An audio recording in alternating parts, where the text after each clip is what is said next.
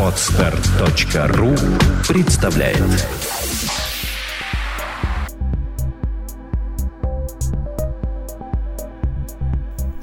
Добрый день, дорогие наши радиослушатели. С вами подкаст «Психология, мифы и реальность».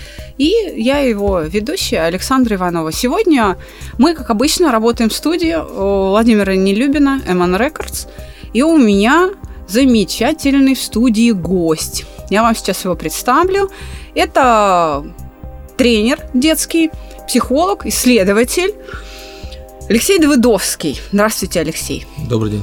Алексей наш большой друг, воспитанник проекта «Чувство покоя», один из тех самых спокеров, о которых мы вам так много рассказывали. Он наш, в общем-то, партнер, соратник, единомышленник, и можно много, долго чего рассказывать. Я думаю, что Алексей сам о себе, может быть, пару слов скажет.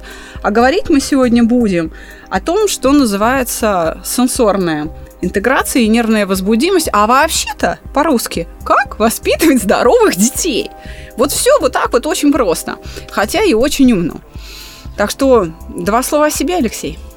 Ну, строго говоря, то, что было сказано, это правильно. Единственное, что уже давно я не занимаюсь э, тренерской деятельностью, занимаюсь бизнесом, а та часть, которая исследовательскую, которую веду, которую не бросал, ни, условно, ни, на день, накапливается информация, работаю с разными людьми, встречаюсь, и огромный объем информации, который за это время накопился. Многие просят его опубликовать. Вот в данной ситуации с Александрой Ивановой решили начать публикацию ряда статей, ряда подкастов касаемо именно сенсорной интеграции и нервной проводимости. Это очень приятно, потому что, насколько мне известно, Алексей, вы же не просто, это же не просто свод какой-то информации, это реальная практика, которую вы применяли в тренерской работе, которую вы применяете сейчас, даже в воспитании собственных детей это же практически э, какие-то советы, практические результаты. Они же не с неба взялись, да? Это информация, это уже результаты каких-то проб и ошибок. Безусловно, как раз эта информация, ту, которую я сейчас могу выдать, это 100% практическая, э, практические наработки. Это никакая не научная, э, это не научные свод данных – это стопроцентная практика, которой можно пользоваться с завтрашнего дня любому человеку, то есть в любую секунду, с любого возраста можно начать, можно начать и применять. А, проекту «Чувство покоя» и нашему подкасту «Психология, миф и реальность» очень приятно, что вы готовы именно с нами поделиться своими секретами. Мы Взаимно. сами практики, да, но я знаю, что все равно э, ваша работа имеет некоторую научную основу.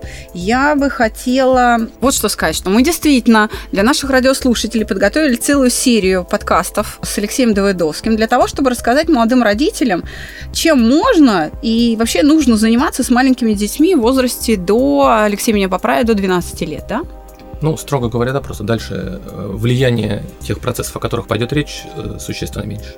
В общем-то, это нужно, нужны эти знания практические, немножечко познакомиться с ними, они нам будут очень полезны, э, чтобы в нашей жизни детям нашим было легче решать свои какие-то жизненные задачи. Вообще, в принципе, чтобы они жаждали этой жизни, чтобы они были любопытны, активны и, так сказать, исследовали ее. Ведь это же большая проблема. Мы фактически, например, проекте «Чувство покоя», да, Алексей не даст соврать, находимся на этапе ликвидации последствий неправильного воспитания, правда? Наркоманы, и зависимость от э, игр компьютерных, сказать, полная апатия, аутизм у детей даже, депрессия, даже суициды среди несовершеннолетних – это то, что, так сказать, последствия, которые мы ликвидируем. Да? В том числе. Да, и чтобы этого не возникало, мы пригласили Алексея, очень приятно, поэтому прямой вопрос в лоб. Что такое сенсорная интеграция? И вообще, что такое нервная проводимость? И вообще, о чем идет речь, расскажите нам, пожалуйста. Ну, давайте, да, то есть пару минут на это сейчас потратим. Строго говоря, термин сенсорная интеграция – это уже достаточно устоявшееся понятие, введено в прошлом веке человеком, который потратил на это, ну, наверное, всю свою жизнь, это Джин Айрис. Умерла она 90-х годах прошлого века, угу. оставив массу трудов именно по тому, что такое сенсорная интеграция, по тому, как ее анализировать, как с ней жить, как ее развивать. Единственное, э, о чем идет речь во всех ее работах и во всех работах ее условно последователей, они делают упор на то, что медицине современной нужно заниматься с теми детьми, у которых есть нарушение той самой сенсорной интеграции. Вот что это такое? В чем, вот о каких нарушениях идет речь, Алексей? Соответственно, здесь мы говорим о том, что с момента рождения, э, там, с возраста, ну, человек, угу. человек то есть с нуля абсолютно, человеческий мозг в детском возрасте, он, кстати говоря, выглядит совершенно по-другому, не так, да, как, совершенно верно. Не, не так, как мы привыкли его видеть там в разрезе в э, институте где бы то ни было. А в детском мозгу нету никаких извилин. Это желеобразная масса, не сформировавшаяся. Мало того, она еще э, подвешена на сосудах, как на паутине. Она в жидкости находится и имеет такой вид примерно лет до трех. Вот. В итоге о процессе формирования той самой нервной ткани мы, в принципе, с вами и говорим. Угу. Любой ребенок, э, когда он учится ползать, ходить, брать какие-то предметы и так далее, он управляет собственным телом. Процесс управления собственным телом – это процесс обмена мозга и, допустим, там руки какими-то сигналами. Угу. И здесь абсолютно, ну, стопроцентно мы можем сами понять о том, насколько быстро рука получает сигналы от мозга, насколько сложные сигналы мозг может руки отправлять, насколько быстро от руки обратно а, поступает условно ответный, ответ, ответный связь, сигнал. Да. То есть угу. так или иначе обмен между частями тела, между любыми органами, э, теми или иными пакетами информации, э, это как раз и есть совокупность этих факторов и есть сенсорная интеграция. У Джин Айрис она это, то есть она, она это именно такими словами, собственно говоря, и обозначает. И говорит о том, что помимо там, скорости обмена информации, речь идет о том, что разные сигналы, поступающие во время одного и того же действия, обрабатываются, условно обрабатывающиеся в, там, в одном участке головного мозга, должны между собой входить вза во взаимодействие, угу. чтобы в итоге рука получила таки все-таки правильный сигнал. Человек... А, то есть э, я прошу прощения, чуть-чуть перебью. То есть я хочу понять, речь идет не только о правильных сигналах, а, собственно, о том, как сформировать а, вот это вот процесс управления, вот этим взаимодействием между центром да, и речь периферией именно... без искажений, так? Речь идет именно как раз об интеграции этих сигналов. Об для интеграции. Того, для, того, чтобы, угу. для того, чтобы выполнить какое-то сложное действие, угу. мало подать прямолинейный однотипный сигнал, подается ну, масса то есть целым веером рассыпается да, по организму в итоге, в итоге, в итоге вот команды эти. В итоге все нервные ткани, все условно органы, участвующие в процессе, должны выполнить эту команду словно интегрированным образом. Отсюда и термин у, у, у, нее, у нее абсолютно нормально получился, то есть получился живой термин сенсорная интеграция. То есть речь идет о том, как организовать слаженную работу организма для решения какой-то биологически значимой задачи. Любой задачи, не только, угу. не только биологически значимой, но и социально значимой, абсолютно. Угу. Это мы, мы сейчас говорим про обучение любого организма нормальной жизнедеятельности. Для выполнения любых действий, связанных с, там, с перемещением собственного тела в пространстве, с выполнением любых там, трудовых функций, с выполнением ну, там, средств общения, с вопросами логики, обучения и так далее. То есть здесь, мы, здесь нельзя взять что-то то есть, развивая что-то одно, вы в любом случае затрагиваете весь комплекс. Ну, действительно, нельзя отделить процессы в организме. Они все, все участвуют да, в, в, в реакции на, на какую-то ситуацию. Я знаю, у вас есть какой-то замечательный пример с футбольным пенальти. Может быть, э, вы этим примером проиллюстрируете какую-то свою мысль? Ну, это один из таких, ну, из базовых вещей, что просто было понятно вообще о чем, опять же, опять, да. о, о чем речь. Если, если сейчас а, на улице остановить 100 человек взрослых людей и поставить их на футбольном поле перед большими футбольными воротами, в которых стоит один маленький вратарь, и поставить мяч на 11-метровую отметку, то я думаю так, что внешне э, данная задачка покажется многим очень простой. Ворота большие, забить абсолютно несложно, подойдите, забейте. Но я вас уверяю, что процентов как минимум 50 из, э, из этой сотни просто не попадет в ворота дай бог, человек 10 а, смогут подбежать к мячу более-менее правильно и ударить по нему. И дай бог, человек 5 будут знать, как они подбегают, под каким углом они это делают, куда они будут бить, каким местом ноги, по какому месту мяча они будут выполнять удар, где в этот момент вратарь, еще посмотрят и сделают удар с определенной силой, этот вопрос рассчитав, и, ну, может быть, они еще и забьют. Если будет профессиональный вратарь, то шансов на это мало, но, может быть, и забьют. А почему? В итоге все эти люди, все эти 100 человек живут, работают, учились, большинство там получили высшее образование. А кто-то два. А кто-то два, да. Но управлять собственным телом, собственными там, органами, а их организм не умеет, а не научился, так скажу. Согласна. И здесь вопрос такой. Эти люди, то есть все, кто вот условно испытуемые Мы, эти, да, грубо говоря. а, мы для выполнения любой задачи, которая возникает у нас в жизни, тратим условно там час времени на ее решение. Мгм. И это при том, что мы не умеем управлять вот на таком условно очень низком уровне, умеем управлять собственным телом, ну действительно. В итоге, если человек в детском возрасте получил должный стимул, э, должный объем развития, и э, его организм сформировался вот со всеми теми требованиями, о которых, о которых пойдет речь дальше, у него на выполнение того же действия во взрослом состоянии уйдет не час, а пять минут.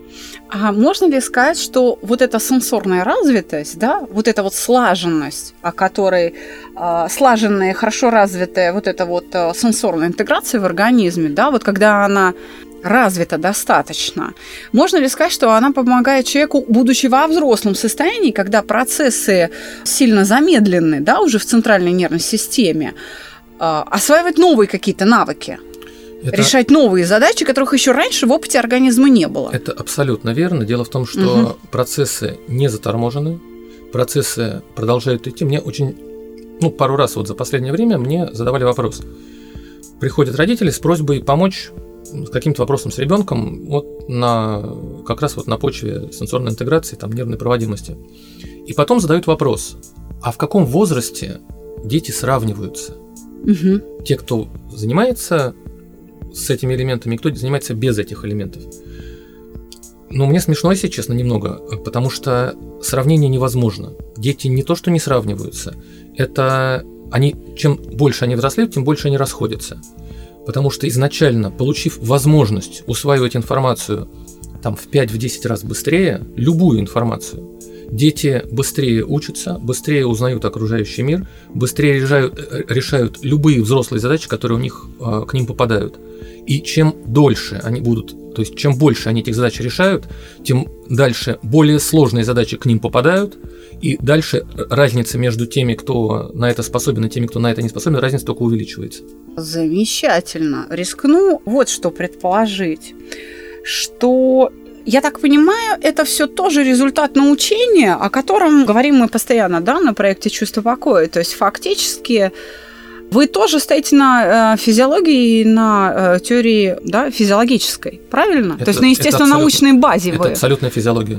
Да, это замечательно. Это не шаманство, не танцы с бубнами, не какие-то идеи, высосанные из пальца. Я вот слышу очень профессиональный подход, мне это очень импонирует.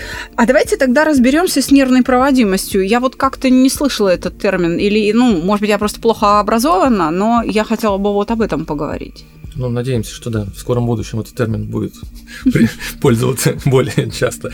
Это термин, ну, условно, термин мой собственный, и если взять, брать э, сенсорную интеграцию как процесс в целом, то самым основным показательным элементом его является нервная проводимость.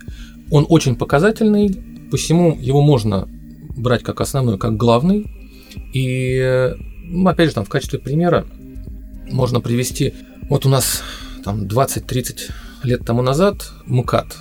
А, Была одна дорожка, ну, одна полоса в одну сторону, одна в другую. Да, двухполосный был, Соот- действительно. Соответственно, сейчас мы имеем там, 5 полос в одну, 5 полос в другую. Мгм, Вроде город один, а, организм один, но раньше количество сигналов, которые можно пропустить от руки к головному мозгу, было одна машинка, условно там в секунду, Да. а, а сейчас 10 ту- туда и обратно. Если нервная ткань позволяет, то есть нервная ткань имеет определенный объем и позволяет а, проводить по себе большой объем информации в единицу времени и проводить ее быстро, Мгм. то мозг принимает решение быстрее, обрабатывает поступающую информацию быстрее, соответственно, организм человека и действует, по крайней мере, имеет возможность действовать быстрее, слаженнее, четче и так далее. Нервная проводимость. Это скорость передач да. от э, туда-обратно, от периферии да. к центру и обратно. У меня такой вопрос. Ведь э, важна же, наверное, не только скорость, важна еще и точность, чтобы сигнал по пути не искажался, не терялся бы. Что с этим делать? Все там же в рамках сенсорной интеграции. Все очень просто. Когда мы начинаем развивать так или иначе эти, эти какими-то какими действиями начинаем развивать свой организм, то да, у нас, допустим, есть из 10 повторений какого-либо там движения а, либо какого-то действия, у нас есть 8 правильных, 2 неправильных. Угу. Соответственно, наше действие 8 а, раз шло в правильном направлении, 2 неправильном. Здесь как и с обыкновенной там, трени- тренированностью, да, мышечной памятью. Все очень просто. Когда вы какой-то промежуток времени нарабатываете какой-либо навык, то мышечная память о правильном движении – у вас будет существенно больше, потому что все-таки там три четверти времени вы выполняли это движение правильно. Соответственно, мышечная память о неправильном движении у вас тоже будет, но она будет существенно меньше. И стоит вам прервать ваш тренировочный процесс, допустим, на, там, на 2-3 дня, мышечная память о неправильном движении уходит существенно быстрее и остается, пусть в меньшем объеме, потому что она тоже частично ушла, но остается Э, чистая память о правильном движении. Здесь, касаемо тренировки нервных тканей и э, наработки точности доведения сигналов, здесь абсолютно тоже. Да, какой-то объем сигналов у вас будет теряться в процессе выполнения тех, тех или иных действий, но все-таки при вашем там, сознательном выполнении, правильном выполнении определенных упражнений и действий вы наработаете существенно больший объем в правильном направлении, соответственно, он у вас и останется такой вопрос к Алексею. Позволяет ли развитие сенсорной интеграции внутри организма делать человека более устойчивым к эмоциональным процессам, к процессам переживаний, к эмоциональному стрессу, и это, может быть, как-то влияет на, на сбалансированность его личности, или нет? Или, может быть, мы вообще ну, об этом не говорим, это, может, вообще никакого отношения не имеет к эмоциям? Честно скажу, данный вопрос я даже не рассматривал, но первое, что приходит в голову, это то, что возможность организма, который развит и понимает о себе, о окружающей среде намного больше, у него в разы выше способность логически понимать, что происходит вокруг, логически оценивать действия окружающих, логически оценивать те эмоции, которые в него попадают, mm-hmm. а, и делать из этого нормальные, человеческие, грамотные выводы. Соответственно, если брать с точки зрения там, логики и так далее, то человек, имеющий возможность сделать правильные выводы, наверное, будет более уравновешенный, спокойный. А ваша практика с детьми, с которыми вы работаете, работали, и это же не первый год происходит, что показывает? Все-таки эти дети, воспитанные вот на этих упражнениях, да, вот в этих мерах, с пониманием того, что такое сенсорная интеграция, зачем она нужна, они достаточно устойчивы к эмоциональному стрессу? Они, может быть, ну, я не знаю, чем-то отличаются, там, большим уровнем успокоения или меньшим временем на успокоение, вот как-то. Что, они, может быть, отличаются тем, что они более добры или, наоборот, более агрессивны? Есть, а, ну, что-то просто, что вы лично заметили за этими детьми? Я так скажу, с точки зрения добры или агрессивны, ну, это, наверное, все-таки больше вопрос к тому, в какой среде они находятся. Это уже вопрос, uh-huh. это, это вопрос уже родительский. Единственное, что сразу скажу, они менее спокойны, это точно. Спокойны с точки зрения внешнего, внешне, если, если на них посмотреть. Ребенок вообще не предназначен для того, чтобы находиться в состоянии покоя. По крайней мере, первые твои там 6, 7, 8 лет жизни. Его природа для того и наградила желанием двигаться, чтобы он впитывал информацию от окружающего мира, и чем больше он этой информации впитывает, тем легче ему дальше в дальнейшей жизни будет. Развивая сенсорную интеграцию, мы сразу, мгновенно абсолютно, видим а, результат, когда ребенок начинает как раз больше двигаться, ребенок начинает менять свое положение, ему становятся интересны любые предметы, которые, которые находятся вокруг, незнакомые ему. И причина здесь в том, что если ранее он не получал удовольствия от общения с этими предметами, потому что его мозг не воспринимал информацию, условно, в должном объеме, не угу. воспринимал информацию, которая от этих предметов поступала. От этих действий, от этих предметов, ну, неважно. то здесь он начинает получать от этих предметов и действий определенную информацию, она доставляет ему удовольствие, а дальше а, организм ребенка остановить невозможно. Это заложенная природа, это вообще ну, на уровне рефлекторного. Да, совершенно верно. Процесс получения удовольствия, и на, на, на этом завязано желание и постоянное, постоянное действие у ребенка в освоении пространства вокруг себя. Но я говорила не о двигательном покое, а о психическом покое. Ведь если ребенок не спокоен, если он, допустим, взволнован, причем неприятно взволнован, напряжен, он не будет действительно взаимодействовать с каким-то предметом и выполнять какое-то действие. Все-таки я говорю о психическом покое. Ребенок, как я понимаю, должен быть достаточно спокоен, чтобы осваивать пространство, потому что оно не будет для него опасно. Я правильно понимаю? Скорее всего, да. Хорошо, тогда последний вопрос на сегодня. Зачем нам нужно это знать, и что мы в итоге получаем, применяя знания о сенсорной интеграции и занимаясь развитием нервной проводимости у детей? Зачем это нужно нам?